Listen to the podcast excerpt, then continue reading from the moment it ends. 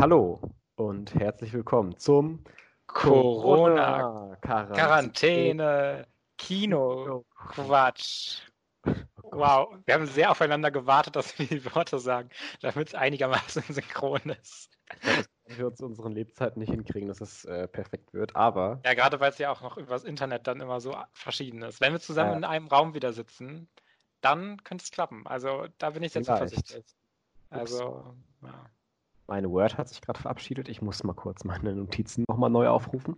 Ja, noch alles handschriftlich. Also, oha, nee. Heute tatsächlich das erste Mal, dass ich ein bisschen vergessen habe, dass wir aufnehmen, obwohl wir heute noch darüber geschrieben haben. Ich war irgendwie in der Küche noch so am Rumrödeln, guck dann so auf die Uhr. Oh, ist schon 10 nach 3, fuck. Und wir wollten uns halt um 3 Uhr treffen, um aufzunehmen. Um uns vielleicht nochmal mehr zu datieren, heute ist ja auch das grandiose GNTM-Finale. Was hast du für Erwartungen? Ich möchte noch nicht zu viel verraten, weil du weißt ja, dass wir heute Abend eine Tipprunde machen mit der Platzierung. Deswegen möchte ich das noch gar nicht jetzt offenbaren, sondern erst in Beisammensein damit unsere anderen Freunde noch, beziehungsweise dann halt, wenn wir darüber reden. Aber ich... bin sehr, sehr gespannt, wie das so wird in Zeiten von Corona. Ne? Es ist ja ohne Publikum. Ich habe jetzt gehört, dass da schon einiges vorproduziert wird, auch irgendwelche Shootings, dass Heidi auch nur per Video dabei sein wird, also auch gar nicht live vor Ort. Also es ist alles anders. Das finde ich schon krass. Also wenn Heidi nicht da ist, also ja, wie gesagt, ich wünsche mir nur Thomas Gottschalk nochmal da, weil das war einfach Gold. Das war grandios. Das war einer der besten TV-Momente des deutschen Fernsehens. Bei GNTM. Ja, klar. Aber ich bin sehr gespannt. Ich freue mich auf jeden Fall.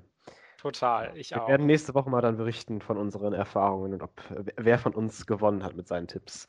Wenn ich mich nach unserem exzessiven Alkoholkonsum dann überhaupt noch daran erinnern kann. Das ist natürlich immer ein Risiko. So, wir wollen gar nicht länger über Germany's Next Topmodel quatschen, sondern, weil wir ein Kinoquatsch sind, über unsere Hausaufgaben. Fabian, du musstest gucken, Velvet Buzzsaw oder Die Kunst des toten Mannes. Right. Die Kunst des toten Mannes ist ein, ich glaube, es lief erst bei Sundance, ne, und wurde dann von Netflix wieder irgendwie gekauft, wie die Veröffentlicher das dann halt immer so machen, Amazon und Netflix, sich von den Festivals immer alles Gute direkt runterkaufen für ihre Dienste, was ich immer ganz witzig finde. Und ist von dem Nightcrawler-Regisseur, der auch, und es spielt halt auch Jack Gyllenhaal mit, der ja auch schon in Nightcrawler die Hauptrolle gespielt hat und ist hier bei Velvet Buzzsaw genauso. Und ich weiß ja, dass der so sehr, also mixed, aber so wirklich mixed ankam, dass er bei manchen echt gar nicht so schlecht gewertet wurde und bei manchen so gar nichts ausgelöst hat. Und ich bin eher so auf der Seite, wo es halt wirklich so gar nichts ausgelöst hat.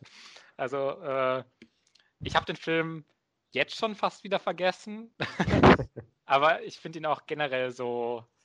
Weiß ich nicht. Ich finde es nicht schade, dass ich ihn fast schon wieder vergessen habe, weil der mir dann so sehr egal war. Ich finde dieses generelle, Handlungszusammenfassung werde ich jetzt gar nicht groß machen. Ich gehe mal direkt so ein bisschen aufs Konzept ein, weil es geht ja so ein bisschen darum, dass ein Künstler halt im Grunde stirbt und tot aufgefunden wird. Und in seiner Wohnung wird ganz viel Kunst gefunden, die die Leute irgendwie super reinzieht, die irgendwie sehr super toll ist und alle Leute finden die geil. Und es fängt dann so ein bisschen an, halt Horror-Elemente zu bekommen, wo die Leute dann im Grunde durch die Kunst sterben. Also man kann es jetzt wieder auf eine übernatürliche Art und Weise deuten oder halt... dass das halt alles eine große Metapher für irgendwas ist, meinetwegen, ist mir egal. Aber deswegen wollte ich jetzt nicht so eindeutig sagen, dass es halt einfach sowas Übernatürliches ist, wo der Geist irgendwie die ganzen Leute holt oder sowas. Mir hat er wirklich nicht so gut gefallen, ohne dass ich jetzt so aktiv wirklich alles gehasst habe. Also ich habe mich natürlich super gefreut, Toni Collette wiederzusehen. Immer. Die auch natürlich wieder super ist. Aber es war für mich im Großen und Ganzen halt so ein, weiß ich nicht, also zum einen, ist ganz schwierig, es ist ja so ein bisschen geteilt in dieses Horror-Thriller-mäßige, dass die Leute so wegsterben und was und die Leute das nur sehen, was mich auch tatsächlich dann wieder so ein bisschen an Final Destination erinnert hat. Und zum anderen ist es halt so ein Kommentar, Satire von dieser modernen Kunstwelt und wie da Verhältnisse sind und das abläuft. So ein ganz großes Problem, was ich auch damit hatte, war halt diese Seite dieser Kunstsatire, weil diese gesamte Welt ist halt genauso, wie ich sie mir vorstellen würde, wie diese Kunstwelt ist, wenn ich es ein bisschen überspitze.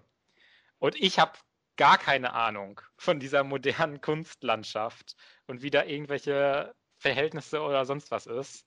Und ich finde es immer komisch, wenn ich nichts mit einem Thema zu tun habe, aber ich das genau so im Grunde, wenn ich es überspitzt darstellen würde, einfach machen würde. Ich finde, ja, das fügt diesem gesamte Satire-Charakter, fällt so hinten runter, weil es nichts Besonderes macht. Ich meine, es gibt wortwörtlich eine Szene, wo so ein Typ halt zu einem Künstler in sein Atelier kommt, meinetwegen, und da liegen halt so Trashbags, so Müllsäcke. Und der Typ sagt halt so, ja, sehr interessant. Und dann sagt der Künstler, ja, nee, das ist ja gar keine Kunst, die ist hier drüben.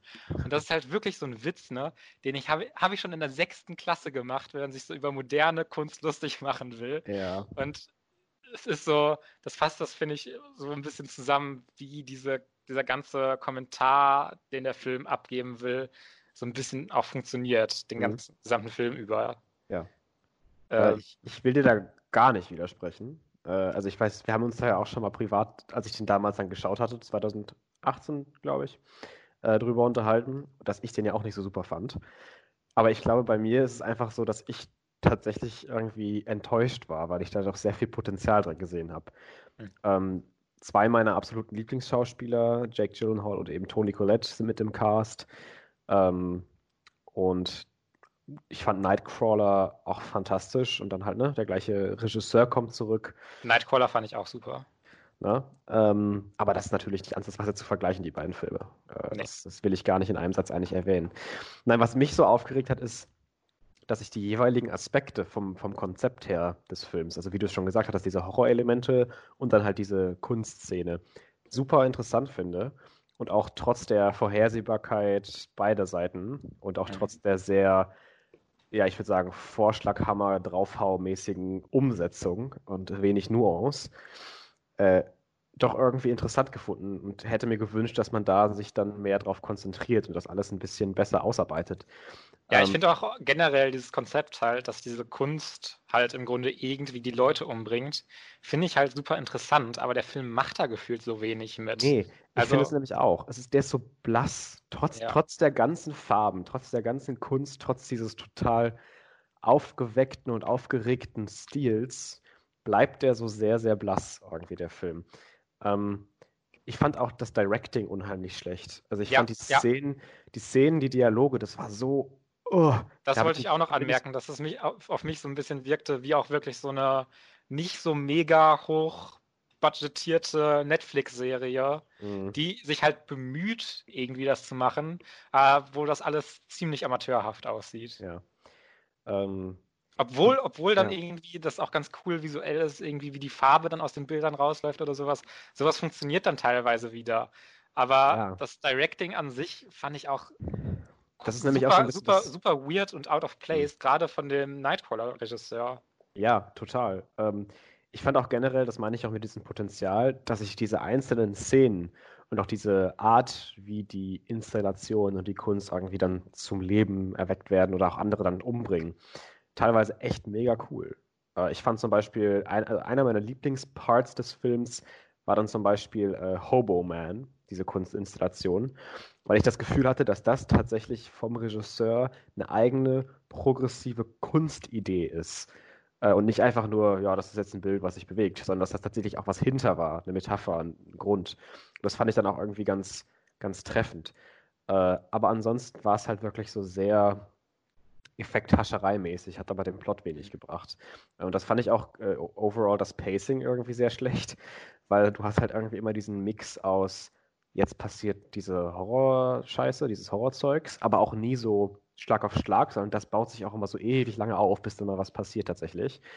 Und du hast dann immer diese Dialogszenen über die Kunstszenerie, du hast Jack Gyllenhaal, wie er so langsam insane wird, aber das verträgt sich nicht und das reißt einen immer wieder so aus der zuvor etablierten Stimmung wieder raus in was anderes. Ja, ich finde auch sehr dieser, also wenn wir den Film nochmal über sowas wie Final Destination heben wollen würden, finde ich, dass er irgendwie auch so sehr absehbar von seinem Point ist, dass du halt bei der ersten Person, die stirbt, siehst du halt, dass halt die Leute, die halt von dieser Kunst profitieren wollen und sich daran bereichern wollen, halt dafür bestraft werden. Ja. Und der Film hat dann halt noch, weiß ich nicht, 45 Minuten, eine Stunde Laufzeit, wo dieser Point halt, finde ich, gar nicht großartig weiter ausgearbeitet wird, sondern vor allem halt die Leute einfach alle sterben. Und die Kills sind jetzt auch nicht alle so spektakulär, sagen wir es mal so.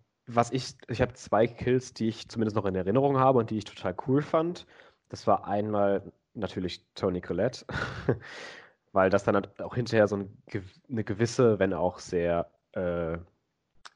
gerade heraus natürlich wieder formulierte Botschaft hat, als sie dann da liegt, mit Blut überströmt und alle noch so denken, das ist so on the nose. Ne? Das ist so, ich weiß, es ist super on the nose, aber das fand ich dann irgendwie trotzdem noch ganz witzig. Ja, das finde ich auch witzig, aber es sah auch, finde ich, mega schlecht aus, wie dann das Blut da aus den Öffnungen rausgespritzt ist. Nicht die Szene selber, sondern eher, wie das danach aussah und sie da lag. Ja, und was ich tatsächlich ziemlich gut fand, auch wenn es, ich würde sagen, in 80% nur gut aussah und dann die restlichen 20% man manchmal so ein bisschen weggucken musste, war das, wo sie, wie heißt sie denn nochmal? Josefina? Fragezeichen? Ich glaube schon. Ja. Von den Farben so eingenommen wird, die dann runterlaufen und an ihrem Körper hochlaufen wieder. Ja. Das fand ich auch ganz cool von der Idee. Und ich finde es ja auch, dass dieser eine Typ dann in diese Art-Installation reingeht und dann halt hinter sich guckt und dann plötzlich da im Grunde eine Wand ist, wo er vorher durchgelaufen ist. Das finde ich halt cool, aber letztendlich läuft es nur darauf hinaus, dass er halt von so einer Hand wieder irgendwie weggezogen wird, was der Film irgendwie oft benutzt, dass die Leute halt einfach von so Händen in das Bild reingezogen werden, was jetzt nicht das Kreativste ist, was man mit diesem coolen Konzept durchaus machen könnte. Ja. Ich finde auch, ich glaube, hätte man den Film anders fokussiert, hätte man gesagt, okay, das ist ein Horrorfilm, dann hätte das durchaus gut werden können mit dem Konzept. Und hätte man gesagt, das wird jetzt ein Kunstthriller, hätte das mit diesem Cast und dem Regisseur eigentlich auch sehr gut werden können. Aber ich finde halt, dass dieser Blend dazwischen den beiden dann irgendwie irgendwas ganz, ganz Komisches hervorruft, was mich sehr geärgert hat, weil ich ja, wie gesagt, mich auch sehr auf den Film gefreut hatte und auch durchaus in gewissen Teilen meinen Spaß hatte, weil ich halt erkannt habe, okay, kann der ganze Film nicht so sein wie diese Szene jetzt oder wie diese Idee, wie dieses Konzept. Aber da kommt halt nicht mehr. Diese Title-Sequence ganz am Anfang, wo die Credits so stehen, die ist auch super hübsch und sieht toll aus. Und man denkt sich dann so, zu diesem Film. Und die Leute haben da so viel reingesteckt. Und dieser Film gibt mir das dann nicht so ganz. Nee. Und ich will auch nochmal den Cast jetzt nochmal, auch wenn wir darüber schon geredet haben, nochmal irgendwie loben. Weil ich finde, die machen... wenn auch teilweise wirklich over the top, aber ich finde, es passt zumindest zum Film. Und ich finde, die Schauspieler machen alle echt einen guten Job, da irgendwie das Beste rauszuholen. Ja, aber ich würde auch eher sagen, dass das Skript das größere Problem ist als die Schauspieler auf jeden Fall. Also ich finde vor allem Jake Gyllenhaal, der irgendwie so total diesen Blend zwischen sane und insane irgendwie dann hat, manchmal total over the top und manchmal total zurückgenommen. Und wen ich auch super fand, war Rene Russo, und natürlich sowieso Toni Collette. Wen ich tatsächlich aber dann nicht so gerne mochte, auch als Schauspielerin, war dann halt von Josefina Zoe Ashton. Ich finde, sie war so, sie verblasste so ein bisschen zwischen den anderen Co-Stars. Ja. Naja, aber alles in allem, habe ich ja jetzt auch schon mehrfach gesagt, fand ich den Film auch nicht gut, aber war, glaube ich, dann doch noch ein bisschen mehr angetan, weil ich ja, wie gesagt, auch einfach enttäuscht war und dieses Potenzial so gesehen habe, aber dann irgendwie vermisst habe. Ja, ich finde aber auch beispielsweise Jake Gyllenhaals Charakter an sich ist auch so sehr langweilig, dieses Klischee von dem Kunstkritiker, der aber sich dann vielleicht auch selber so ein bisschen in dieses Kunstding reindenkt und so hochgestochen ist. Ich finde, der hatte jetzt auch nicht so viel eigenes Interessantes, sondern es war so sehr, ja, das ist halt das Klischee, was es gibt, und das wird hier jetzt nochmal so ein bisschen totgetrampelt, was auch ein bisschen schade ist. Ja, leider nicht so hängen geblieben bei uns beiden, wohlgemerkt. Ja. Wobei bei dir ja wohl mehr hängen geblieben, weil du so enttäuscht warst. Bei mir so, weil ich den Film so, ja, wirklich auch, also irgendwie den Film von letzter Woche, Der unsichtbare Gast, ich habe den Titel noch auf die Reihe bekommen, den fand ich auf jeden Fall noch besser als diesen Film hier. Die Kunst des Toten Mannes wäre wirklich so ein Film, der ein paar schöne Einzelszenen hat, aber den ich generell wahrscheinlich nicht weiterempfehlen würde, den zu gucken, wenn man einen ganz unterhaltsamen Film schauen will oder sowas. Was vielleicht bei The Invisible Guest würde ich den, glaube ich, vielleicht irgendwie spezifischen Leuten, wo ich mir vorstellen könnte, dass der bei denen funktioniert, auf jeden Fall weiterempfehlen. Bei diesem hier war es bei mir eher so ein bisschen Stirnrunzeln. Ja, ich kann das durchaus nachvollziehen. Ich wollte es trotzdem einfach mal als Hausaufgabe geben, weil ich ja auch selbst dann so eine sehr gefrustete Geschichte mit dem Film habe und ihn zumindest interessant genug finde, als dass man sich dann damit beschäftigen kann, so ein bisschen.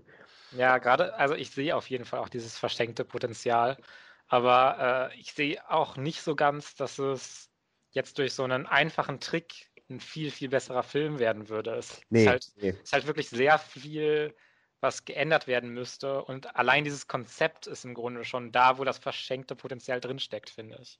Ja. Ich glaube, also ich habe zumindest jetzt nichts mehr dazu zu sagen. Ja, ich glaube, restliche Diskussion wäre auch nur noch redundant. Also lass uns direkt zu deiner Hausaufgabe übergehen, und zwar Leid und Herrlichkeit, Felix. Ja, genau. Leid und Herrlichkeit, ein Film aus dem Jahr 2019 mit Antonio Banderas und Penélope Cruz von Pedro Almodóvar. Soll ich auch erstmal vielleicht kurz umreißen, worum es geht? Ja, so kurz umreißen, ja. Genau, also in Leid und Herrlichkeit geht es um einen Protagonisten namens Salvador Malo. Der ist ein, ich glaube, der wird, ich weiß nicht, ob das Alter gesagt wurde, auf jeden Fall irgendwie Ende 50, Anfang 60 oder so, also so gerade in Richtung Endzeit seines Lebens, sage ich mal, die bald anfangen könnte, also gerade so die letzten Reste des Mittelalters, quasi so perfekt für Lebenskrisen und Gebrechen, so wie das ja in dem Film so ein bisschen stark irgendwie Thema ist. Mhm. Und er ist eben Drehbuchautor und, ich weiß nicht, war er auch Regisseur? Ja, Regisseur auch. Genau, Drehbuchautor und Regisseur, und hat halt eben damals einen Film gedreht. Den Namen habe ich leider wieder vergessen. Auf jeden Fall geht es halt eben darum, dass er dann auf seine alten Tage in Anführungszeichen mitbekommt, dass dieser Film wieder aufgeführt werden soll, und er das gerne machen möchte mit dem Hauptdarsteller von ihm, mit dem er sich dann aber damals super zerstritten hat. So, dann will er halt irgendwie wieder sich so ein bisschen reconnecten mit ihm, weil er ihm mittlerweile so ein bisschen verziehen hat. Und das ist halt so diese Rahmenhandlung, in der dann noch ganz, ganz viele narrative Twists, sag ich jetzt mal, irgendwie die Geschichte danach vorantreiben. Ist ein Film, der sich sehr viel eben mit dem Persönlichen, mit Alter, mit dem Leben beschäftigt, mit eben halt Leid, was man ertragen muss, sowohl physisch als auch psychisch. Und ist halt eben sehr, sehr emotionsgeladen, aber nicht so, dass es irgendwie das rausschreit, sondern auch sehr, sehr unter der Oberfläche, würde ich sagen. Ja, es ist halt nicht so on the nose. Ja, over the top, dass dann irgendwie die Klaviermusik krass einsetzt und alles sehr traurig ist, sondern der Film zeigt das halt so sehr, wie es halt ist und wie sich die Schauspieler verhalten und woraus sich diese Traurigkeit und Melancholie vielleicht auch dann ergibt. Genau. Also, Leid und Herrlichkeit ist ein wunderschöner Film. Hey! Jetzt freust du dich. Ja, natürlich. Ich habe hinterher gleich, aber da will ich erst später drauf kommen, ein großes Manko, was mir den dann so ein bisschen runterzieht. Aber ich möchte erstmal die ganzen positiven Sachen gerne einmal kurz besprechen. Und zwar, wie ich es gerade auch schon gesagt habe, ein wunderschöner Film. Er sieht halt einfach fantastisch aus schon mal. Also, the usage of color und sowas alles in dem Film ist wirklich so bombastisch und es poppt alles so, ist super bunt, aber es wirkt nie billig, es ist immer super sophisticated, das Staging, wie du die verschiedenen Farben und so im Bild platzierst, das wirkt alles sowas von 100% durchgedacht und elevated die dargestellten Szenen, Charaktere immer noch so auf das nächste Level. Das ist ja tatsächlich auch so ein Charakteristika von Almodóvar-Filmen. Das zieht sich halt durch alle seine Filme so ein bisschen durch, auch wenn ich leider noch nicht so viel von ihm gesehen habe. Ich glaube, das ist auch das Erste, was ich von ihm schaue. Außerhalb vielleicht mal aus Versehen, dass ich es einfach nicht mehr weiß. Deswegen, also Cinematography, Editing, all das ist wirklich fantastisch. Aber das, was den Film hält und hochzieht und so fantastisch macht, ist halt eben Antonio Banderas. Seine schauspielerische Leistung, seine Nuance, seine Präsenz gehören wirklich zu den Top-Performances, würde ich sagen, des Jahrzehnts, definitiv. Da würde ich so weit gehen. Diese gewisse Ironie, die man ihm dann so in seinen Augen ablesen kann in manchen Szenen, diese total nuancierte Feinfühligkeit, die du total merkst in den ganzen Sachen. Du merkst ihm halt wirklich jedes Jahr seines Lebens als Charakter an. Und es gibt auch Rückblenden in dem Film, aber damit meine ich das gar nicht. Die hättest du nicht gebraucht, um zu wissen, was diese Figur alles durchgemacht hat und was diese Figur ausmacht und wer er ist. Also ich war wirklich in Awe von Antonio Banderas Performance. Ich bin wirklich baff gewesen. Aber ich möchte jetzt auch nicht irgendwie den Rest des Casts vergessen. Ich finde, die sind alle super. Wenn auch natürlich mit weniger Screentime. Penélope Cruz ist ja so der große Name noch, ne, der dann noch irgendwie mitspielt. Sie macht das auch alles im Rahmen ihrer Screentime super. Mhm. Dann haben wir den ehemaligen Hauptdarsteller von seinem Film, Azier Etxandia. Oh Gott. Wenn irgendjemand Spanisch kann, wirst du so beworfen mit Tomaten und Zwiebeln, aber das werde ich ja auch immer, deswegen, also würde ich werden, wenn wir über Feedback hätten. Der Charakter ist Alberto Crespo, das kann ich vielleicht etwas besser ausdrücken. Zu viel Konjunktiv, es tut mir leid, Hörer. Alberto Crespo, der Schauspieler von diesem Charakter, so ist es vielleicht einfacher, spielt das auch super, wo ich vielleicht auch dann direkt drauf kommen kann, mal auf meine Lieblingsszenen des Films, da ist nämlich allen voran diese Monologszene, die dann auf dieser Bühne präsentiert wird, wo dann auch tatsächlich die Person, um die es in diesem Monolog geht, in der Audience sitzt und darauf reagiert. Und ich finde, das ist auch so fantastisch gefilmt, aber auch eben so fantastisch geschauspielert, dass das einem wirklich unter die Haut geht und einem wirklich Gänsehaut bereitet und berührt. Deswegen der Monolog war wirklich einer meiner Lieblingsmomente im Film. Dann die Unterhaltung mit der Mutter, in der sie ihm dann vorwirft, dass er ein schlechter Sohn war und er dann aber auch sagt, er hat sie enttäuscht, so mehr oder weniger. Also diese ganze Unterhaltung, wo sie dann da draußen auf der Terrasse sitzen, fand ich auch mega gut und weil man ja auch diese Rückblenden als Referenz hat, zumindest diese vermeintlichen Rückblenden, da komme ich ja gleich nochmal zu, macht das auch super, super gut. Und eben das Telefonat mit seinem ehemaligen Lover, der dann, wie man dann sieht, schon unten vor dem Haus steht, aber sich halt eben nicht traut, direkt reinzukommen und zu klingeln, sondern erstmal anruft, jo, was geht, ich bin in der Stadt gerade, hast du mal irgendwann Zeit? Ich weiß gar nicht, wo du wohnst, so ungefähr. Mhm.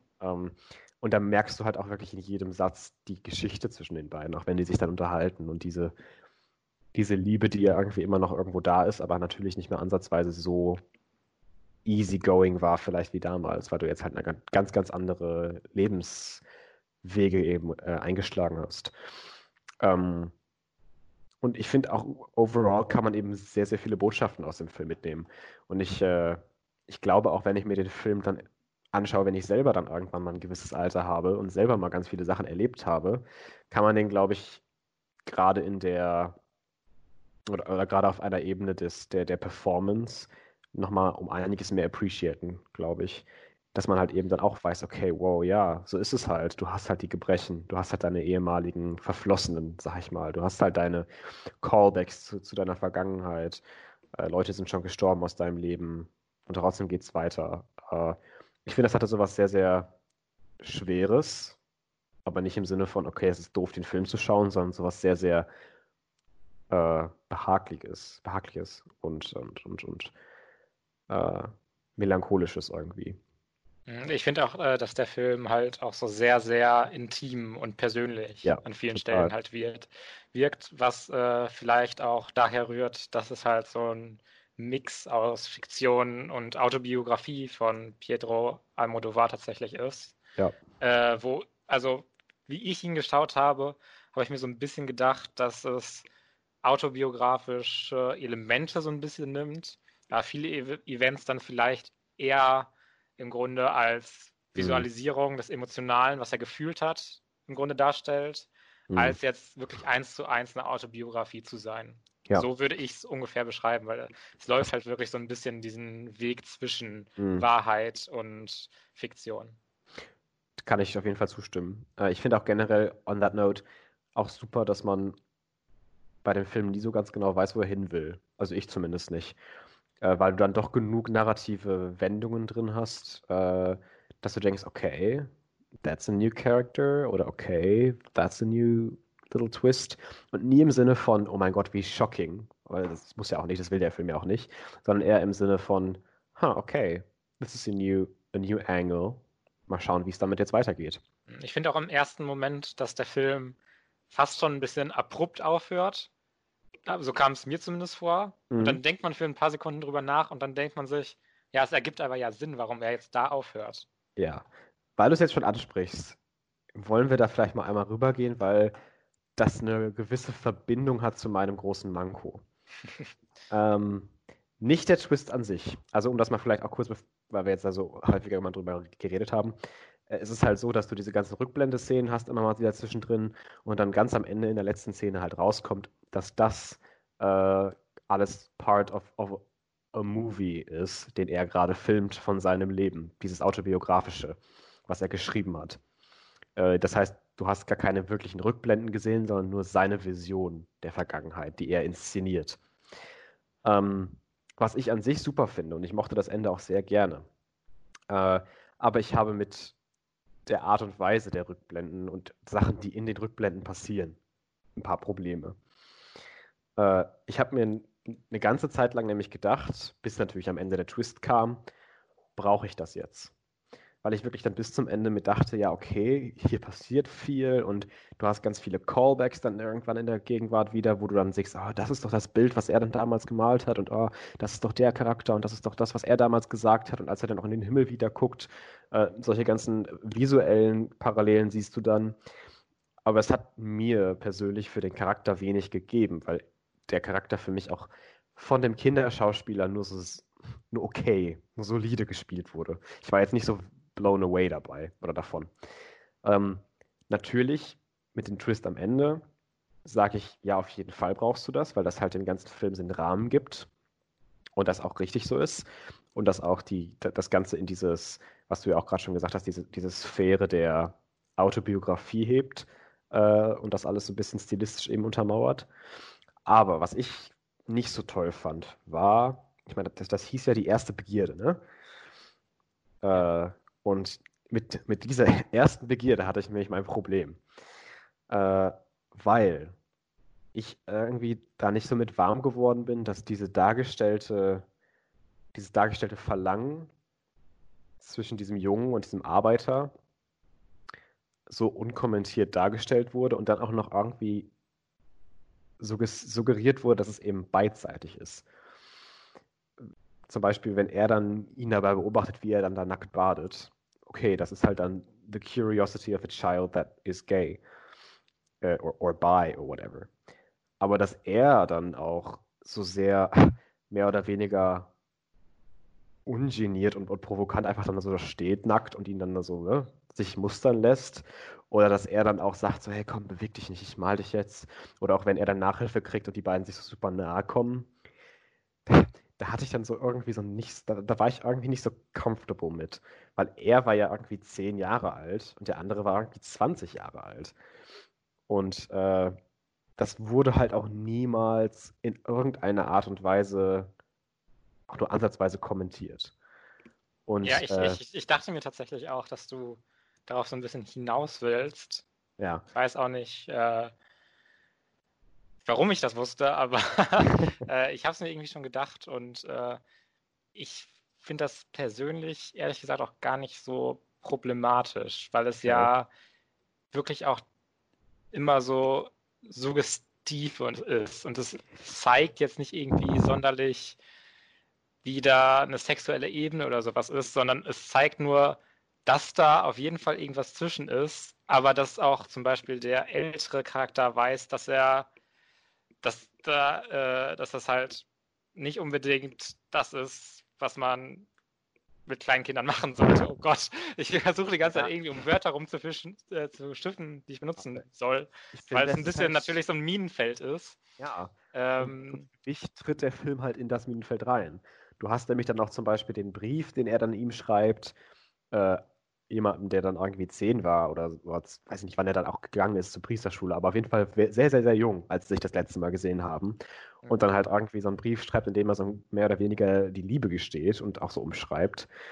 Und da hatte ich halt, wie gesagt, Probleme mit, dass das eben so dargestellt wurde. Und das halt in Verbindung damit, dass die Szene ja auch einfach so eine visuelle Source ist, dafür, dass man dann halt quasi damit so mehr oder weniger die Sexualität erklärt, weil das natürlich, ich glaube, irgendwie dann vorher gesagt wurde von wegen in diesem Monolog, dass er halt mit einem Mann zusammen war, was man ja auch vorher im Film noch gar nicht wusste.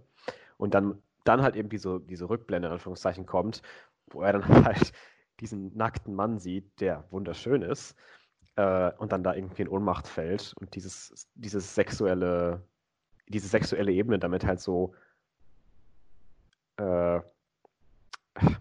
jetzt fehlt mir das Wort, eingeführt wurde und eben als visuelle Quelle dafür so ein bisschen dient. Und da frage ich mich auch, muss ich das haben in einem Film?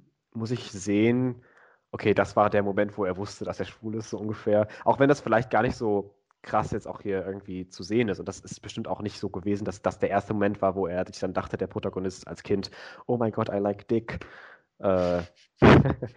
Aber es wirkt halt trotzdem so inszeniert ein bisschen. Und das hätte ich halt einfach nicht gebraucht. Und wie gesagt, in Verbindung mit der Relationship der beiden, die sich dann da irgendwie entwickelt, finde ich das auch so ein bisschen inappropriate. Und das hat mich halt so ein bisschen stutzig gemacht. Weshalb ich dann auch irgendwie diesen Endtwist direkt ein bisschen hinterfragt habe, weil er das ja genauso inszeniert, der Charakter. Und der Protagonist, der dann sehr bewusst das so inszeniert, dass er dann da so einen super heißen Typen, der dann nackt da steht, vor sein kleines Kind stellt und das so inszeniert, dass da definitiv Gefühle und sexuelle Untertöne zwischen den beiden eben sind. Und das hat mir das hat mir ein bisschen aufgestoßen, würde ich sagen. Also ich verstehe absolut, warum das dir aufstößt und warum du da ein Problem zumindest zum Teil mit hast. Und mir fällt es halt sehr, sehr schwierig, in die Richtung zu argumentieren, warum das für mich unproblematisch relativ ist. Ich glaube, du würdest da in irgendwelche Fettnäpfchen treten. Ich glaub, genau, das ist halt so ein bisschen das Ding. Ich will ja absolut nicht irgendwie Pädophilie verherrlichen oder sowas. Das liegt natürlich am weitesten Sinne weg, aber vielleicht sage ich es einfach so, dass es für mich nee, ich sag da gar nichts zu. Vielleicht einfach es ging für mich mehr um die Verbindung und dieses Ding, was die Charaktere hatten. Und es ist ja auch wirklich nicht so, dass dann der Ältere irgendwie versucht, was mit dem irgendwie sich schon damals irgendwie vorstellt, mit diesem Jungen zusammen groß zu sein. Es gibt halt wirklich, es ist ja schon eigentlich mehr als so ein Unterton. Es ist ja schon sehr klar, dass da diese Verbindung herrscht. Ja. Ja. Aber diese Verbindung, die habe ich auch dann irgendwie gesehen. Und ich finde, diese Verbindung an sich finde ich gar nicht so problematisch, weil es ist ja gar nicht mal so ungewöhnlich, dass Menschen pädophile Neigungen durchaus auch haben und diese halt nicht ausüben. Und ich will jetzt nicht in so viele weitere Fettnäpfchen treten. Du driftest gerade in gefährliche Gefilde ab, würde ich sagen. Ja, nee, aber also das, was ich gesagt habe, da stehe ich auch hinter, dass es halt verbreiteter ist, als man denkt und dass es gar nicht so problematisch ist, generell diese Neigungen zu haben, solange es nicht ins Kriminelle geht. Ja, definitiv, das will ich auch gar nicht widersprechen. Aber ich finde trotzdem, dass der Film dadurch, dass er das so unkommentiert lässt und einfach so darstellt, wirkt es im Prinzip einfach so wie eine normale Romance zwischen ähnlich Alten, nur im Film ist der eine halt 10 Jahre alt. Ja, ich finde, eine normale Romance wäre dann aber noch deutlicher dargestellt worden. Weil hier ist es ja wirklich nur so, dass die beiden diese Verbindung spüren, aber sich beide auch nicht so wirklich trauen, beziehungsweise auch wissen, dass es nicht das Richtige ist, da irgendwas mit zu machen. Und eine normale Romance würde anders dargestellt werden. Also, ja. Also, ich glaube, wir kommen da auf keinen gemeinsamen Nenner. Ich glaube, das ist dann ein gewisses Grundgefühl dem Film gegenüber, was dann der eine hat und der andere nicht. Ich glaube aber auch, dass das ein bisschen uncomfortable zumindest machen soll.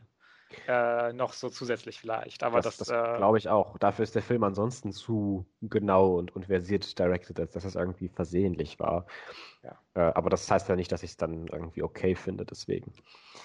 Was habe ich hier noch stehen? Nicht, dass ich irgendwie was vergesse. Ach so, genau. Um das vielleicht mal so ein bisschen zusammenzufassen, ich fand, das war alles in allem immer noch ein wirklich, wirklich toller Film, der mir wirklich, wirklich sehr gefallen hat, mit dem ich sehr, sehr unterhalten war, oder mich sehr unterhalten gefühlt habe und der mich auch sehr berührt hat in seiner Intimität. Mhm. Wenn ich auch trotzdem sage, dass mir eben dieser Plot-Moment sehr missfällt und ich ihn auch, das habe ich jetzt eigentlich noch gar nicht angesprochen, in ganz manchen Momenten, und das ist wirklich die Seltenheit im Film, von seinen Dialogen und von seiner Träge und seiner Schwere ein bisschen zu drüber finde. Ein kleines bisschen. Ich finde, der läuft schon häufig so ein bisschen diese Line zwischen grandioser Art und leichter Kitsch. Aber wirklich selten. Und das habe ich aber in manchen Szenen mir gedacht, okay, it's enough. Und da hat er auch aufgehört. Es war dann auch nie so, dass ich dann mir dachte, oh mein Gott, ist das schrecklich.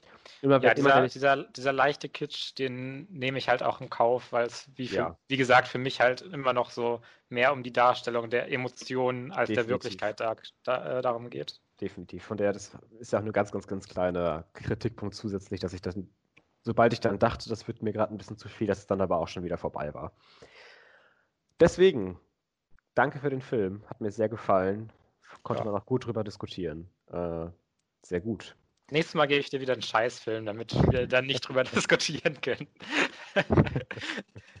Das verspreche ich dir. Wobei ich weiß noch gar nicht, welchen Film ich dir überhaupt heute gebe. Aber doch, ich habe schon einen aufgeschrieben. Ja, natürlich. Du bist ja immer gut vorbereitet. Ich bin immer gut vorbereitet. Ja, ich heute ja so gar nicht. Aber das habe ich ja schon durchschimmern lassen. Das wundert ja keinen. Dafür hat die Diskussion trotzdem ganz gut funktioniert, auch wenn ich vielleicht in 5 Fettnäpfchen getreten bin. Direkt. Aber genau in 5, ja. Genau in 5. Gut, möchtest du noch was sagen zu Leid und Herrlichkeit? Nein, ich bin sehr zufrieden. Ich bin sehr zufrieden. Mehr brauche ich dazu nicht sagen. Nee, alles gut. Alles klar, dann sind wir durch mit unseren Hausaufgaben, würde ich sagen. Und kommen zu unserem Ranking diese Woche wieder. Wir haben wieder keine Top 3, sondern ein Ranking. Und zwar unser Ranking der Alien-Filme. Und zwar der Alien-Filme inklusive Prometheus und Alien Covenant. Also Alien 1 bis 4, Prometheus und Alien Covenant. Genau. Wir haben diese Alien vs. Predator-Filme und so alle erst mal rausgelassen, weil es erstens nicht in das Franchise an sich so hundertprozentig sich rein integriert und zweitens, ich den zumindest auch noch nicht gesehen habe. Ich weiß nicht mehr genau, ob das bei dir schon so ist. Nee, habe ich auch noch nicht gesehen. Von daher ist es ja eh egal. Es sind auch für mich eher so Spin-Offs. Ja. Ich weiß, viele Fans und sowas wollen immer direkt so sagen, dass das ein Universum ist und das alles irgendwie verbunden. Aber bei so ganz vielen Sachen, wo Leute dann sagen, dass das halt dasselbe Universum ist mit denselben Figuren oder sowas, sage ich halt immer so, ja, ist so ein bisschen Spin-off, dass die beiden Franchises jetzt halt einfach so zusammenlaufen. Aber für den tatsächlichen Kanon macht das jetzt auch nicht so viel. Also ich sehe es als Spin-off, sagen wir es mal so. Kann ich auf jeden Fall unterschreiben. Wir versuchen wieder gemeinsam auf einen gemeinsamen Nenner, auf eine gemeinsame Liste zu kommen. Was vielleicht schwierig wird, vielleicht auch nicht. Ich bin mir nicht so ganz sicher. Ich glaube, unser Top-Spot ist derselbe. Ich hoffe doch mal. Aber ich glaube, wir können dann auch, am einfachsten ist es dann wirklich auch mit der 1 anzufangen, oder? Ja, ich glaube, es wird dann einfach für gar keine Überraschung, wenn wir das jetzt irgendwie nach hinten rausziehen, weil ich meine, who are we kidding? Der erste Alien ist sowieso der allerbeste. Das stimmt. Also ja, das sehe ich genauso. Für mich auch mit Abstand. Also es gibt ja Leute, die Alien 2 lieber mögen, aber da wollen wir gleich noch drüber reden. Da reden wir gleich drüber, ja. Genau. Aber für mich auch mit Abstand auf jeden Fall der Beste. Ja, für mich auch. Brauchen wir gar nicht so großartig zu diskutieren. Meilenstein des Horrorgenres, eine tolle Sigourney Weaver, super spannend und einfach gut gedreht. Wirklich sehr super ikonisch und ist halt wirklich aus selbst heutiger Perspektive halt immer noch so ein guter Film. Selbst wenn der meinetwegen heute mit so leicht geupdateten Effekten meinetwegen ins Kino kommen würde, würde er, glaube ich, immer noch wirklich gut ankommen. Also er funktioniert ja auch einfach. Ja, es ist einfach so ein Enigma, was halt irgendwie gefühlt immer funktioniert. Ja. Für jede Generation so ein bisschen. Genau, also immer noch einer meiner Lieblingsfilme überhaupt, würde ich sagen. Ja, krass. Also, ja, ich habe mir da nie so groß Gedanken drüber gemacht, was jetzt meine Lieblingsfilme überhaupt sind, aber zumindest einer der besten Horrorfilme. Habe ich, glaube ich, auch in meiner Top 3 Horror-Dinger drin gehabt, weil ich ja die Genre-Mixes auch hatte. Ja. Dafür müsst ihr aber in Folge 3 oder 4 oder so reinhören. Ich weiß es nicht mehr ganz genau. Ich glaube 3 tatsächlich. Genau. Aber, ja. Gut. Damit hätten wir auf jeden Fall den Easy-Spot aus dem Weg geschafft. Und ich glaube, jetzt wird es ein bisschen komplizierter. Ja. Oder es könnte sein, dass wir 6 und 5 ähnlich haben. Das kann ich mir auch vorstellen. Also ich hab da Alien 3 und 4 relativ interchangeable. Oh nee, dann haben wir das doch anders. Oh, okay. Ich habe Alien 4 Resurrection auf der 6. Also ich glaube, da sind wir uns dann doch vielleicht auch einig. Das können wir auch einfach schon eintragen. Ja, da bin ich schon okay mit Alien 4. Das hatte ich jetzt auch, spontan hatte ich Alien 4 jetzt auch auf die 6 getan. Wobei Alien 3 und 4 erinnere ich mich auch bei beiden immer noch so wenig dran, um da wirklich eine Aussage zu treffen. Ich habe Alien 3 nicht auf dem 5. Platz tatsächlich, weil ich fand, dass Alien 3, das war ja der Gefängnisplanet, meine ich, noch Konzept hatte. Irgendwie was Neues. Hatte, wenn auch natürlich bei weitem nicht irgendwie einen super Plot oder super Dialoge oder super Charaktere, hatte immer noch für mich enough iconic scenes und ich hatte immer noch genug Spaß mit dem Film, dass der mich jetzt nicht die ganze Zeit so aktiv gelangweilt hat. Ich fand, das war immer noch eine gute Sigourney Weaver, es war immer noch ein guter Supporting Cast und das war immer noch coole Alien-Horror-Action. Ja. Deswegen fand ich Alien 3 durchaus solide. Aber mach doch mal einen Gegenvorschlag. Was würdest du denn auf die 5 tun? Ein Film, den ich durchaus nicht solide fand, war nämlich Alien Covenant. Ja, den habe ich auf A4 im Grunde. Ja, aber ich dachte, du würdest ihn lieber mögen. Nee. Deswegen habe ich ihn schon so provisorisch auf die 4 getan. Aber ich bin auch absolut dafür, den auf die 5 zu tun, weil ich den auch wirklich nicht so gut fand. Wir haben den ja zusammen geguckt. Ja. Und ich glaube, ich fand ihn eigentlich generell sogar noch mal ein bisschen... Ich glaube, du fandest ihn auch noch schlechter, als ich ihn finde immer noch, aber ich finde ihn trotzdem bei weitem nicht gut. Und das würde ich bei Alien 3 zumindest mit auf solide setzen und das ist für mich Alien Covenant auch nicht. Weil der Film hat mich halt aktiv angegriffen und ich war aktiv genervt und dachte mir die ganze Zeit, oh mein Gott, was ist das? Ja, wirklich. Deswegen Alien Covenant. Ich meine, er macht immerhin nicht dieses ganz klassische Alien-Ding, was halt jeder Alien-Film, also Alien 1 bis 4 so ein bisschen macht. Aber diese Direction ist nicht unbedingt was Gutes, sagen wir es mal so. Es ist zumindest auch nicht gut gemacht in dem Film. Also es ist einfach so ein Mess und diese CGI-Scheiße alles und nee. Oh ja, da waren auch so ein paar, also ein paar Shots sehen richtig gut aus, aber es gibt auch einige Shots, die wirklich nicht so gut aussehen. Und ich glaube, dass da echt ein guter Film drinsteckt irgendwo, wenn man den rewritet. Aber mir ist gerade aufgefallen, dass ich in meiner eigenen Liste, habe ich nicht Alien Covenant, sondern Alien Covenant reingeschrieben. Covenant, hört sich auch viel geiler an.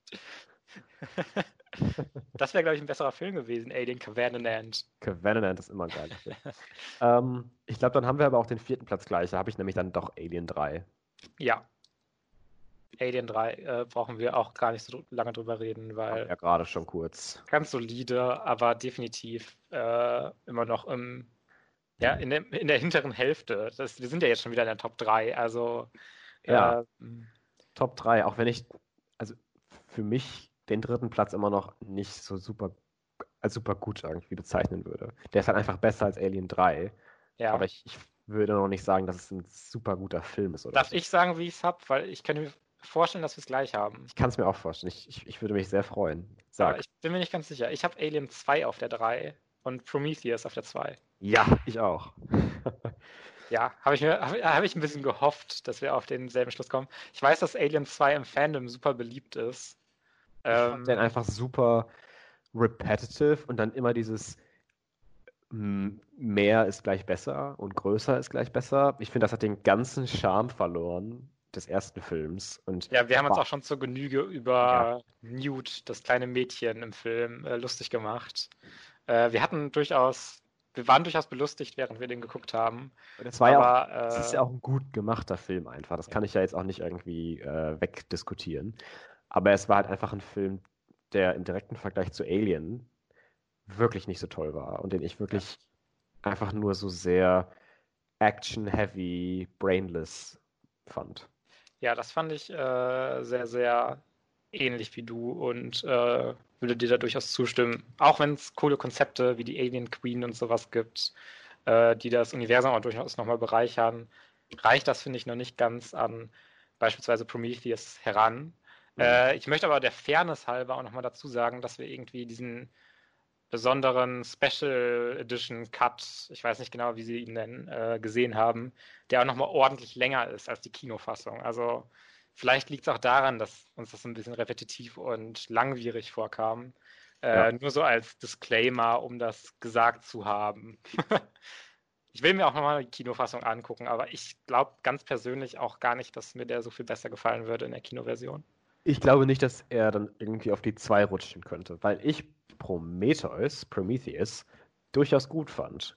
Ja, ich fand den auch, also der kam auch wieder nicht so super gut weg, habe ich das Gefühl gehabt. Ja. Aber mir hat er auch sehr viel Spaß gemacht und diese ganze Alien-Mythologie ja wirklich nochmal ein ganzes Stückchen weitergebracht. Ich finde, es war halt anders als die anderen Alien-Filme, das alle sind. Ich finde, es war halt ein Mystery-Film und nicht unbedingt ein Horrorfilm.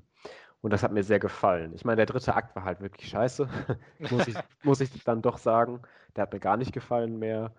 Aber ansonsten fand ich den Stil total cool. Ich fand die Schauspieler alle interessant. Ich fand auch den Splatter-Horror echt gut gemacht und hatte wirklich viel Spaß mit dem Film und fand auch schade, dass Alien Covenant zwar so ein bisschen in die Richtung geht, aber den Film nie ganz weiterentwickelt und nie die ganzen Fragen stringent weiterführt und dann irgendwann mal zu einer Antwort führt. Ja, Covenant hat ja auch überhaupt nicht diesen Fokus darauf, die Mythologie weiterzuführen, sondern er fokussiert sich sehr auf seine eigene Story, die er erzählen will, die mir jetzt auch nicht persönlich so gut gefallen hat. Genau. Also da liegt mir auch auf jeden Fall nochmal wesentlich mehr an Prometheus. Also auch wenn das jetzt auch kein großartiger Film ist. Oh, es ist immer noch ein großer Abstand zwischen dem ersten Alien und Prometheus. Aber Prometheus ist immer noch ein ganz guter Film, den man sich auf jeden Fall angucken kann. Also,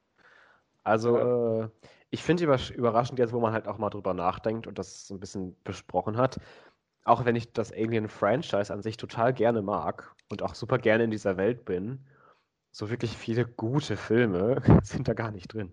Das stimmt, ja, das stimmt. Also für mich ist der einzige Film, den ich als pur gut oder sehr gut sogar betiteln würde, ist halt Alien. Und Prometheus ist dann schon, okay, der ist vielleicht noch gut, doch. Aber Aliens ist dann für mich zumindest schon, okay, ja, gut gemacht, aber eigentlich nur okay. Und Alien 3 dann nochmal weniger und Alien Covenant dann wirklich nicht gut und Alien Resurrection habe ich schon wieder vergessen. Ja, wirklich. Ich habe auch Alien Resurrection wieder so komplett vergessen. Also es ist wirklich so, also ich vergesse Filme gefühlt sowieso sehr schnell wieder. Das ist vielleicht so ein bisschen meine Schwäche. Gerade auch so, wo wir über Leid und Herrlichkeit geredet haben, so viele Einzelszenen muss ich mir dann nochmal wirklich, wenn du darüber redest oder sowas, ins Gedächtnis rufen und drüber nachdenken. Aber Alien 4, Alien Resurrection habe ich ja wirklich einfach nach dem Schauen gefühlt schon wieder vergessen. Aber ich hatte, daran kann ich mich noch erinnern, auch wenn es kein guter Film ist, ich hatte trotzdem irgendwie meinen Spaß dabei. Ja, ja, schon. Also von daher... Das finde ich bei den meisten Alien-Filmen auch so, dass die immer noch durchaus Spaß machen. Immer zumindest gut produzierte Filme. Und ja, das muss man ja auch irgendwie appreciaten. Und ich hoffe, dass die Reihe, so wie angekündigt, dann auch weitergeht und dass Sigourney Weaver dann auch wiederkommt.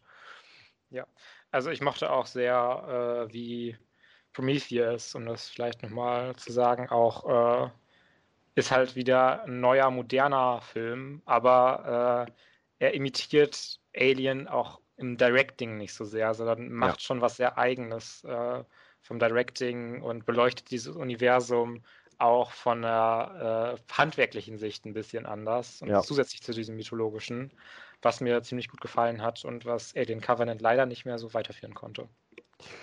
Genau. Um es vielleicht nochmal zusammenzufassen, wir haben uns doch eigentlich in fast allen Punkten irgendwie geähnelt. Ja. Und haben dann doch eine sehr, sehr gleiche Meinung wieder einmal. 1. Platz Alien, 2. Platz Prometheus, 3. Platz Aliens, 4. Platz Alien 3, 5. Alien Covenant und 6. Alien 4 Resurrection. Ist es richtig so? Ja, genau. Sehr ich sage übrigens immer Alien 2 einfach, weil... Dieses dumme S. Ja, das ist halt, wenn man darüber diskutiert und dann Aliens sagt, dann wird das S vielleicht mal schnell verschluckt, wenn man das nicht genau betont oder sowas. Deswegen sage ich immer Alien 2, weil das dann einfach deutlicher ist. Oder Aliens, die Rückkehr heißt er, glaube ich, auch im Deutschen, ne? Das kann deswegen auch durchaus sein. Aliens, die Rückkehr meinen wir, falls ihr die ganze Zeit nicht wusstet, was wir mit Aliens 2 meinen. Das ist doch gut. Dann haben wir das auch geschafft, das Ranking. Wieder einmal ohne wirklich groß darüber diskutieren. Ja, das ist krass. Also wir waren uns wieder sehr einig. Ich freue mich ja immer noch auf unsere... Das können wir hiermit ja schon mal ankündigen, für kein spezifisches Datum, aber irgendwann mal kommt ein MCU-Ranking, wo wir alle 23 oder wie viele Filme at that point dann irgendwie mal existieren, Filme des MCUs, vielleicht in einer Einzel-Podcast-Folge, weil da haben wir, glaube ich, schon wirklich viel zu diskutieren, das weiß ich auch. Ja, das Ding ist halt, dass ich mich an Iron Man 1-3, Captain America 1 und... diese ganzen erste Phase plus halt die Iron-Man-Filme eigentlich an alles nichts mehr erinnern kann. Dann schau dir irgendwelche Zusammenfassungen oder Trailer nochmal auf YouTube an. Ja, vielleicht muss ich das machen. Also irgendwann kommen wir bestimmt nochmal an den Punkt, an dem ich dazu bereit bin, das auch zu machen, weil da wäre definitiv, glaube ich, auch das Diskussionspotenzial größer. Oh ja. Wenn ich irgendwie, weiß ich nicht, der unglaubliche Hulk vor Avengers Endgame putten würde oder so. My blood is boiling, ich merke schon. Ich meine, das würde ich auch nicht machen, aber es war eine kleine Überspitzung meinerseits. Nur um jetzt die ganzen Marvel-Fans nicht zu triggern. Es ist nur eine sehr bekannte Diskussion, also die euch nicht bekannt sein wird, aber zwischen Felix und mir so privat über Avengers Endgame und dass ich dann halt sehr immer auch und du dann eigentlich auch immer nur gefühlt gedrängt fühle, dass ich den immer wirklich scheiße finden muss. Obwohl ich ihn jetzt auch nicht aktiv scheiße finde, nur dass er mir nicht so gut gefallen hat. Du hast ihm auf Letterboxd 3,5 von 5 gegeben. Das ist auch wirklich nicht schlecht. Und trotzdem, wenn wir darüber reden, argumentierst oder allein, weil man halt sich in so eine Ecke gedrängt fühlt, das kann ich ja voll nachvollziehen, argumentiert man dann natürlich immer mit so viel Stärke und Härte, dass es natürlich sich dann irgendwie so anhört, dass es dann doch ein Scheißfilm ist. Ja, natürlich. Aber nur damit... die Marvel-Fans wissen, dass ich Endgame nicht als schlechtesten Film aller Zeiten betiteln würde. Nicht? Okay, das ist schon mal Um das vielleicht einmal zu erklären. Ja, wir können ja nochmal kurz in eine offene Runde einsteigen und ich würde ganz gerne mit einer Frage einsteigen. Hast du die neue Folge Rick and Morty schon gesehen? Leider nicht. Aber ich habe gehört, und darauf freue ich mich enorm, dass schon Ende Juni alle Rick and Morty-Folgen auf Netflix kommen. Krass. Ja, und vielleicht warte ich dann doch nochmal, bis die dann auch da sind, dass ich die dann alle nochmal hintereinander weggucke. Ja. Wie war denn die letzte Folge? Also um es einfach nur mal kurz zu sagen, ich wollte diese Folge auch nur ansprechen, weil es so die erste Folge der 4. Season war, die ich nur so nett fand. Okay.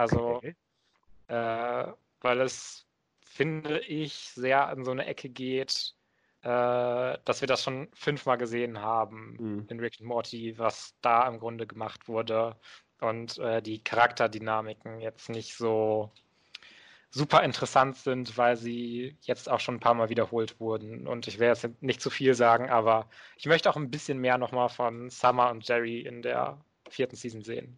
Bitte. Dan Harmon, hörst du das? Bitte. Ich glaube, da könnte selbst Dan Harmon, der es jetzt hören würde, könnte da nicht mehr so viel dran ändern. Aber ich meine, es wird ja auch noch zig andere Seasons geben. Ich meine, es sind ja 60 Episoden bestellt worden oder 70, ich weiß gar nicht genau. Und da wird ja bestimmt noch die ein oder andere Summer-Episode oder die Jerry-Episode irgendwie sein. Natürlich, aber ich finde, für die gesamte Season war es ein bisschen wenig. Gerade wenn mein Lieblingscharakter ist halt einfach Jerry und der war ein bisschen wenig vertreten bisher in der Season. Das finde ich in Season 3 ein bisschen besser gelöst war. Ja. Aber mehr möchte ich gar nicht darüber reden, weil ich ja auch jetzt nicht so auf Plot-Details eingehen möchte. Nur, dass ich die Episode so nett fand, wie gesagt. Okay.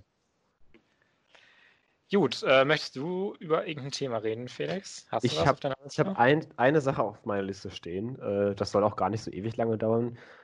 Und zwar habe ich gesehen The Nun. Oh, den wollte ich auch noch gucken. Don't. Ja, ich weiß, ich will den genau deswegen gucken. Aber der ist halt auch nicht aktiv schlecht witzig. Der ist einfach richtig, richtig boring und richtig egal. Und ich hatte den mit einem Kumpel zusammengeschaut, also natürlich mit Social Distancing übers Telefon. Und wir waren direkt am Anfang schon so richtig taken aback bei What Was Happening, weil der Film halt, bevor er wirklich anfängt, total die Flashbacks macht zu Conjuring 2, weil die Nonne ja darin vorkommt.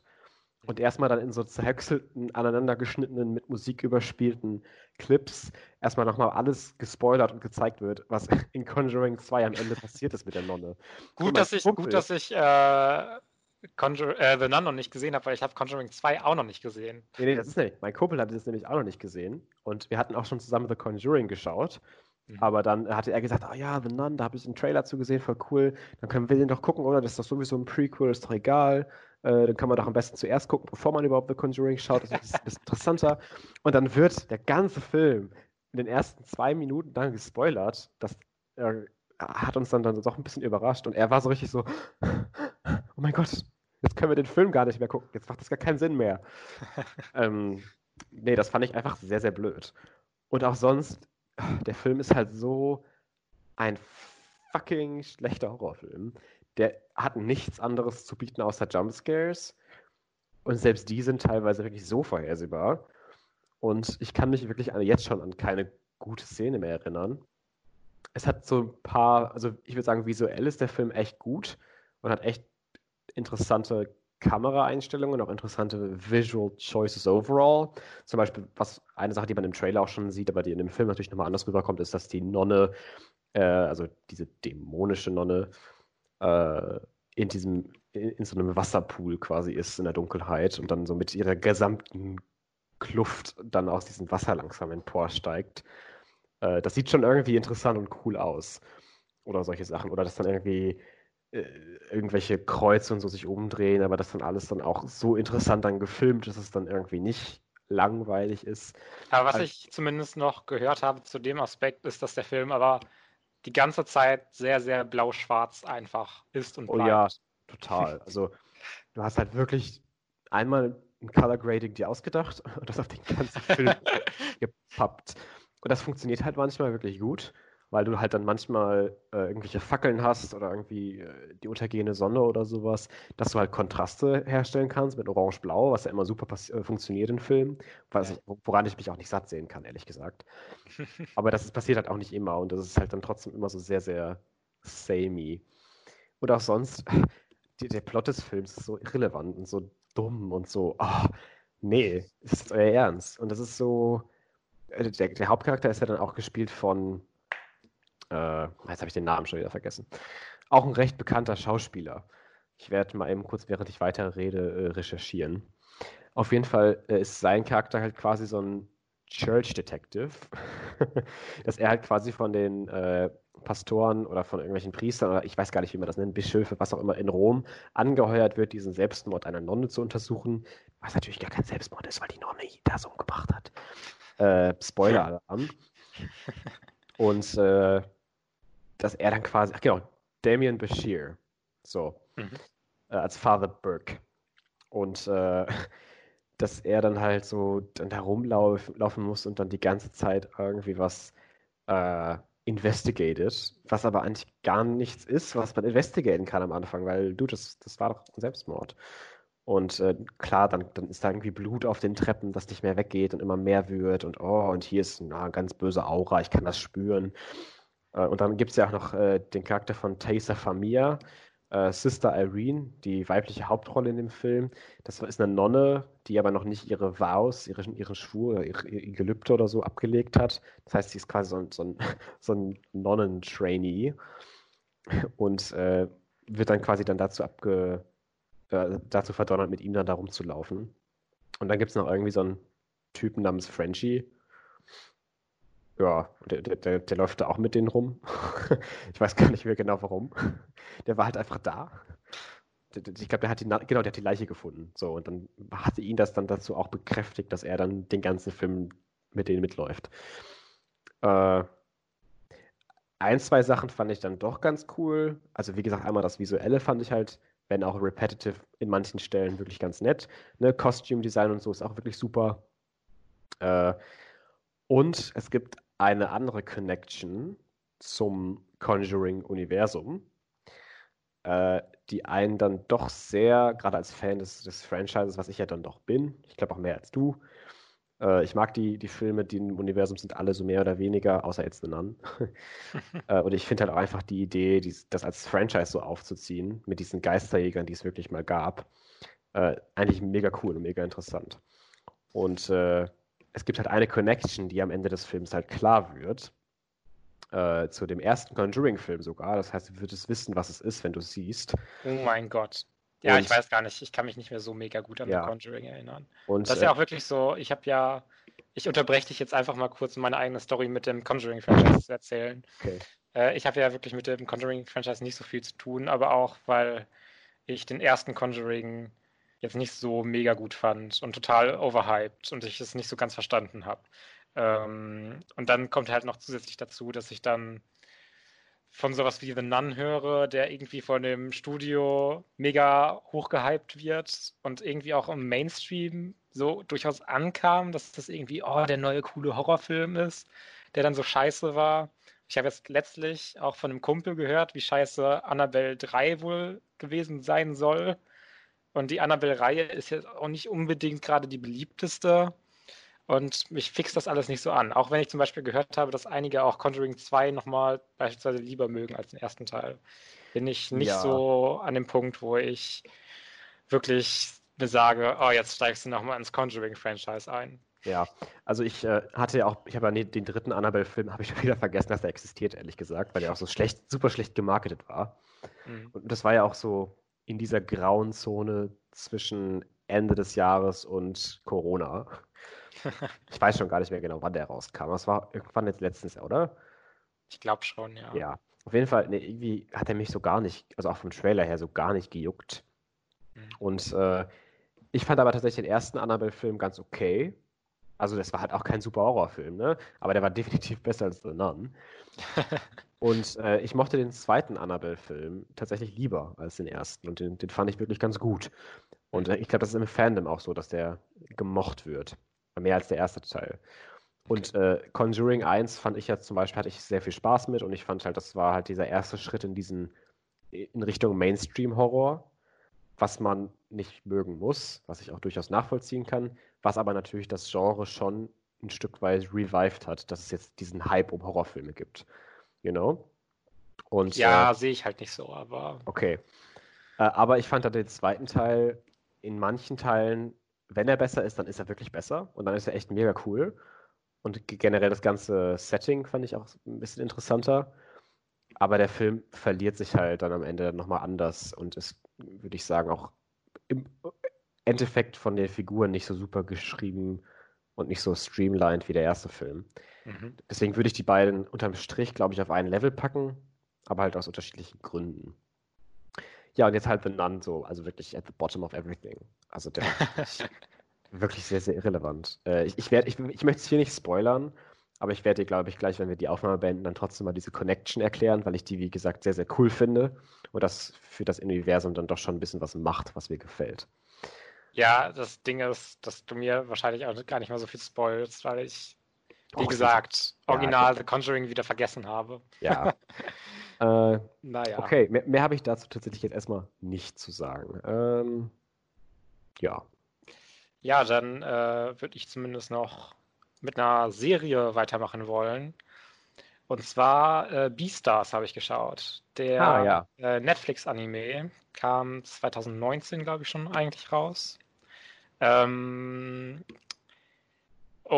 es ist im Grunde, ja, ich habe halt Zoomania immer noch nicht geschaut, aber ich kenne die Zoomania-Vergleiche, dass es beides in eine ähnliche Richtung geht, dass die so anthropomorphe Tiere so miteinander zusammenleben und auch in die Schule gehen und sowas, aber letztendlich ein Konflikt immer noch so underlying ist zwischen den Pflanzen- und Fleischfressern. Und die Serie beginnt auch direkt damit, dass ein Fleischfresser einen Pflanzenfresser umbringt, was so ein bisschen der generelle Setup der Serie ist. Und um jetzt vielleicht direkt auch mal so auf den Punkt zu kommen und nicht zu viel und zu lange darüber zu reden, hat mir wirklich, wirklich richtig gut gefallen, Beastars. Huh.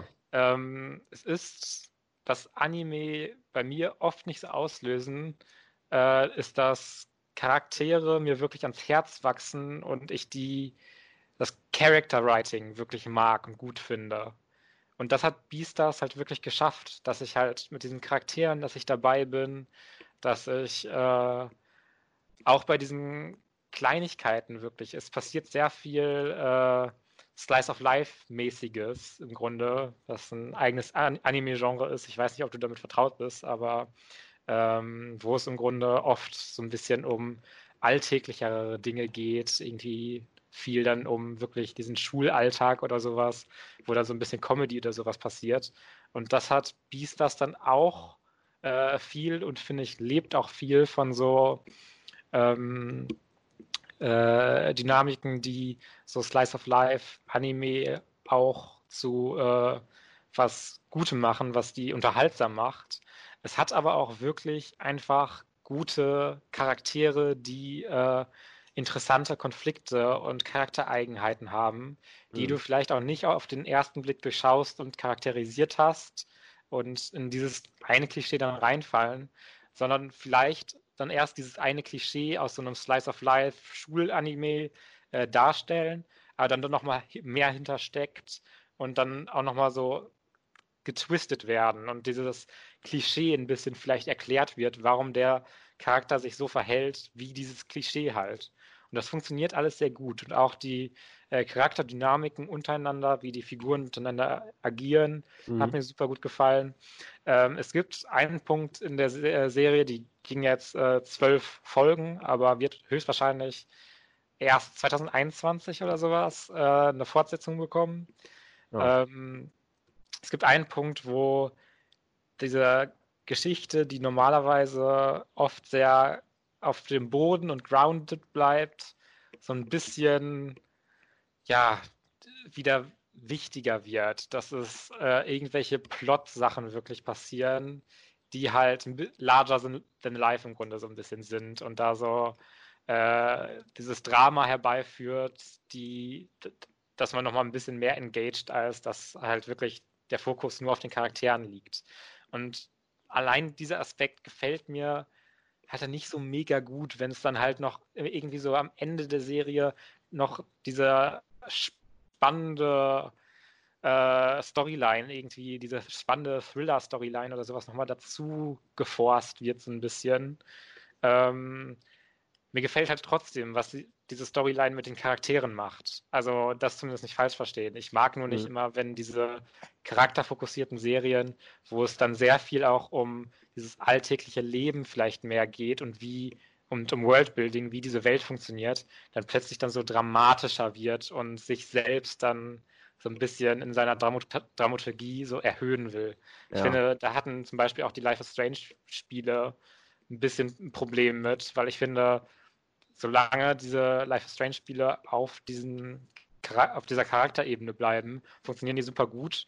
Und wenn es dann irgendwie einen großen Twist gibt oder wirklich das große Wichtige, was im Hintergrund die ganze Zeit vielleicht auch schon passiert ist, fällt es dann so ein bisschen ab und wird so, Bei Beastars ist dieses Große, was passiert, immerhin, finde ich, noch sehr, sehr interessant für die Charaktere, wie sie sich verhalten und was sie über sich lernen.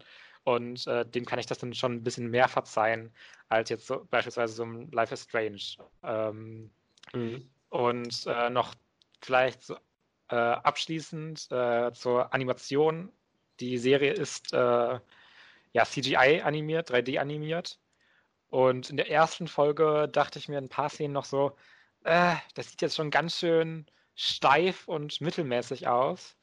Aber was, finde ich, auch immer und immer und immer sichtbarer wird, ist, dass diese Serie halt wirklich fantastisch directed ist und diesen Stil auch nutzt, um vom Directing her so ein paar Sachen zu machen, die diesen Stil auch nochmal auf ein anderes Level heben und diesen Stil auch begründen im Grunde in seiner Kameraarbeit oder Einstellungen bestimmten.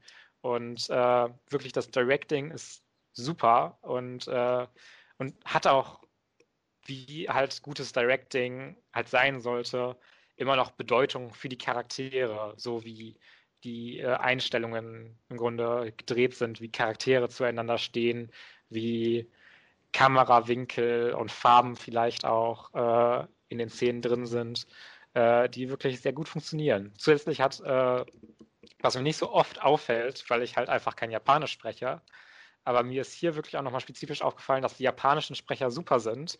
Ich würde gerne ihre Namen jetzt einmal crediten, aber da blamiere ich mich halt so unglaublich. Also wenn ich schon irgendwie so einen japanischen Regisseur irgendwie feiere, dann gucke ich mir nochmal 5000 Mal genau an, wie man den richtig ausspricht, um da nicht irgendwie die Peinlichkeit meines Lebens zu erleben. Aber diese Synchronsprecher, zum Beispiel von Legoshi oder Haru, um jetzt nur einmal die Rollen zu benennen, die sie sprechen, sind im Japanischen wirklich super. Ich weiß nicht, wie die deutsche Synchro ist, aber ich vermute mal, dass die auch relativ kompetent ist. Also aus eigener Erfahrung kann ich das nicht sagen, aber normalerweise sind diese Anime-Synchros oft ziemlich okay. Und auch bei Netflix sind die Synchros oft bei Anime-Produktionen besser als die allermeisten englischen Synchros. Ja, ich habe es auf jeden Fall ganz, ganz weit oben auf meiner Liste. Ich glaube, das wird so nach Community auch vielleicht sogar die erste Serie sein, die ich mir dann direkt anschaue. Es sind ja auch nicht viele Folgen. Und ich war sehr, sehr intrigued schon von dem Trailer, was man so gesehen hat, aber auch dann davon, was du schon so erzählt hast. Von daher werde ich mir das auch definitiv das nächste Mal angucken. Ja, und es ist halt wirklich auch dieses Zoomania-Ding, nur dass sie halt auch wirklich erwachsene Themen ansprechen. Nicht um irgendwie Zoomania schlecht reden zu wollen oder sowas, überhaupt gar nicht, aber Zoomania hat ja immer noch so einen Fokus darauf, familienfreundlich zu sein. Und Beastars hat diesen Fokus halt so gar nicht. Also vielleicht auch nicht eine Serie, die man im Zug oder sowas auf dem Handy gucken will. Also es gibt da Szenen oder es wird sogar Sex von den Tieren untereinander thematisiert. Es gibt auch so Szenen, wo halt im Grunde irgendwelche armen Bettler an Fleischfresser ihre Finger im Grunde verkaufen und sagen, ja, hier den Finger kannst du haben, wenn du mir das Geld gibst. Was ich nochmal wirklich so eine Szene fand, die sehr hervorsticht, weil sie diese Welt dann nochmal so ein bisschen grittier und so ein bisschen lebendiger macht und generell auch nochmal so eine gesamte Gesellschaftskritik natürlich auch auf unsere Welt überträgt. Mhm. Also auf jeden Fall vielleicht nicht gucken, wenn gerade die Eltern auch im Raum sind, sagen wir es mal so. Das war's zu Beastars. Du hast kein Thema mehr? Ich habe kein Thema mehr und wir reden ja jetzt auch schon nicht so lange wie sonst, aber ich meine, wir hatten die letzten zwei Folgen ja auch beide sehr lang. Ich würde vielleicht dann über eine ganz kurze Sache noch reden, damit ich die einfach weg habe, weil ich hatte die auch schon letzte Woche auf der Liste. Alles klar. Und zwar habe ich auch Unorthodox geguckt. Ja.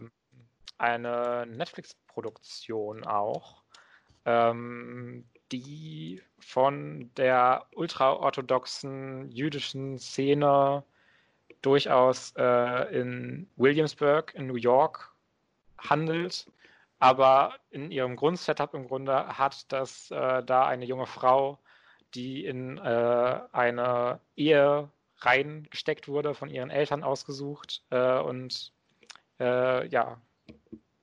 veranstaltet und damit halt unzufrieden ist und nach Deutschland fliehen möchte, weil sie im Grunde auch noch eine deutsche Staatsbürgerschaft, also nicht so ganz hat, aber sie hat ein Recht auf die deutsche Staatsbürgerschaft. So ist es besser ausgedrückt. Und das ist halt so der grundsätzliche Setup.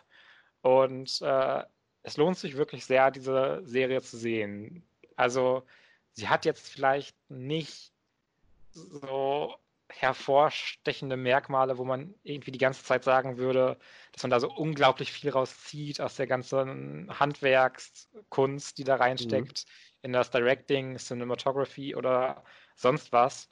Aber zum einen veranschaulicht sie sehr schön, wie halt Esti, Entschuldigung, ich lese und sage immer Esti, aber es ist Esti. Ergibt, finde ich, auch eigentlich mehr Sinn. Aber ich weiß auch nicht, warum ich das immer falsch sage. Was die halt im Grunde für Probleme hat und was sie wie sie sich nicht mit diesen orthodoxen Juden im Grunde identifizieren kann und was das für Konsequenzen hat, dass sie sich nicht damit identifizieren kann.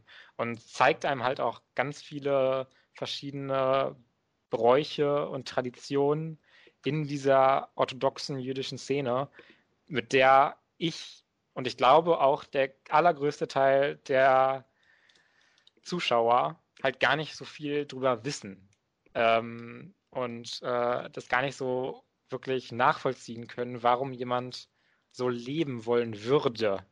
Und das ist für mich auch einer der größten Kritikpunkte so ein bisschen, dass die Serie so sehr fokussiert auf das Leid von Esti ist und wie sie von diesem ultraorthodoxen Kreis wegkommt.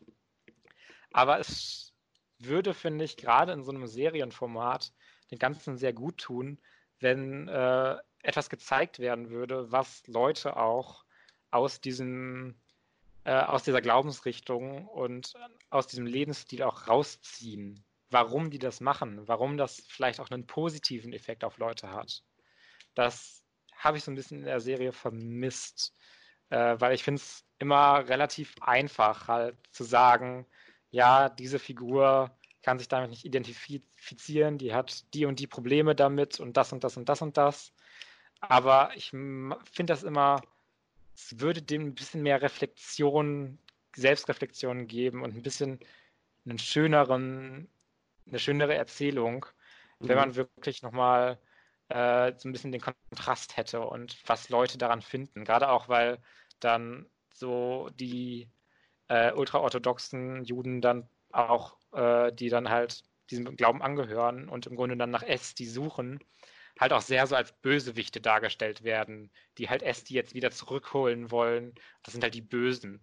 Und das finde ich ein bisschen einfach und auch vereinfacht, so wie es halt dieser Sachverhalt in der Realität nicht ist. Ja. Und das hätte ich mir halt gewünscht, dass das ein bisschen differenzierter nochmal dargestellt wird. Auch wenn das faktisch, was in der Serie passiert, glaube ich, schon ziemlich akkurat ist. Also ich bin natürlich niemand, der einschätzen kann, dass es irgendwie 100%ig akkurat ist, und das glaube ich auch nicht. Diese Produktionen haben meistens immer so Kleinigkeiten, die sich dann von der Realität abändern. Aber für mich wirkte das alles sehr glaubwürdig und akkurat gezeigt, wie diese Menschen generell leben. Und besonders aus diesem Aspekt fand ich es super. Es hat auch eine super Hauptdarstellerin, und zwar Shira Haas, die wirklich in ihren Augen und ihren Gesichtsausdrücken immer super rüberbringt, was in ihr im Grunde gerade vorgeht. Und was ich vielleicht noch zusätzlich, ich bin gerade sehr negativ gefühlt, aber das eigentlich auch, weil ich es eigentlich nicht zu lange besprechen will, aber schon wieder so lange dran bin gefühlt, dass die Serie benutzt oft so sehr einfache Sachen irgendwie, um seinen Point rüberzubringen, dass irgendwie am Strand, an dem Esti dann ist, und sie im Grunde das erste Mal so diese ganzen Leute sieht, die dann baden gehen oder sowas, halbnackt, was natürlich für sie was so ein kompletter Kulturschock ist, dass dann natürlich gerade auf der linken Seite irgendwie noch so ein Typ ist, der das T-Shirt auszieht und da irgendwie solche Hitler- und Nazi-Sachen draufstehen und sowas. Und das ist schon immer sehr... Solche Szenen gibt es halt immer mal wieder, die halt so dann sehr geforst wirken. Und ja, jetzt machen wir das noch in die Szene rein. Und dieser Punkt wird so gedrückt, auch wenn die Szene für sich allein schon eigentlich super funktionieren würde, dass dann irgendwie noch ein Aspekt dazu genommen wird, der das alles nur in eine Richtung bringt, die dann so übertrieben, so überzeichnet wirkt. Was die Serie insgesamt halt eigentlich oft nicht so tut. Und auch diese ganze Erzählung ist halt auch sehr... ja, fast schon romantisiert, wie denn das ganze Leben in Deutschland abläuft und wie sie sich da dann zurechtfindet und was dann da passiert. Es ist, hat definitiv seine Kritikpunkte. Ich zähle ja jetzt vor allem auch Kritikpunkte auf, weil ich wirklich einige habe. Ich habe es auch vor allem unter diesem Aspekt gesehen, dass man halt über diese Glaubensrichtung und über diesen Lebensstil so wenig weiß. Und es hat mir insgesamt auch immer noch gut gefallen. Also das möchte ich gar nicht so negativ alles klingen lassen. Aber es ist auch nicht so, dass es jetzt die unglaublich gute Serie ist, die jeder geguckt haben muss. Ja. Sondern dass man schon so ein Basisinteresse, finde ich, haben sollte, sich auch so einen Einblick in diese Kultur zu erlangen. Also das ist so mein Standpunkt. Also immer noch kann man sich gut anschauen, wenn ihr so ein Grundinteresse daran habt, wie diese Leute leben und wie generell Leute auch Probleme mit diesem Lebensstil haben. Könnt ihr euch das sehr gerne mal angucken. Würde ich unter dem Aspekt auf jeden Fall empfehlen. Es ist aber jetzt auch sonst jetzt nicht die beste Serie des Jahres oder sowas, sondern hat definitiv seine Kritikpunkte und ist nicht so unfassbar gut erzählt, dass ich jetzt hier volle Begeisterungsstürme oder so von mir lassen würde. Ja. Ich glaube, ich werde mir die Serie vielleicht nicht unbedingt so schnell anschauen, aber ich habe bis jetzt auch viel So-Sachen gehört. Also manche finden die Serie total toll. Es haben auch schon mehrere, die aus meinem Freundeskreis eben gesehen. Ja. Und manche sagen halt eben, ja, war okay. Ja, es war ganz gut und es hat auf jeden Fall seine Momente und auch Charaktermomente, aber es ist jetzt auch nicht wirklich so richtig super toll. Also es ist eine gute, solide Serie, die man sich angucken kann. Es sind ja auch nur 4 Folgen und dann ist es eine abgeschlossene Geschichte und kann man sich auf jeden Fall mal angucken, muss man aber auch nicht. Ja, das ist doch ein schönes Schlusswort für das Thema zumindest. Hast du noch was anderes, worüber du reden möchtest? Nee, habe ich nicht. Also der Rest, nee, sonst habe ich nur so Kleinigkeiten eigentlich gesehen, über die ich jetzt nicht unbedingt groß reden möchte.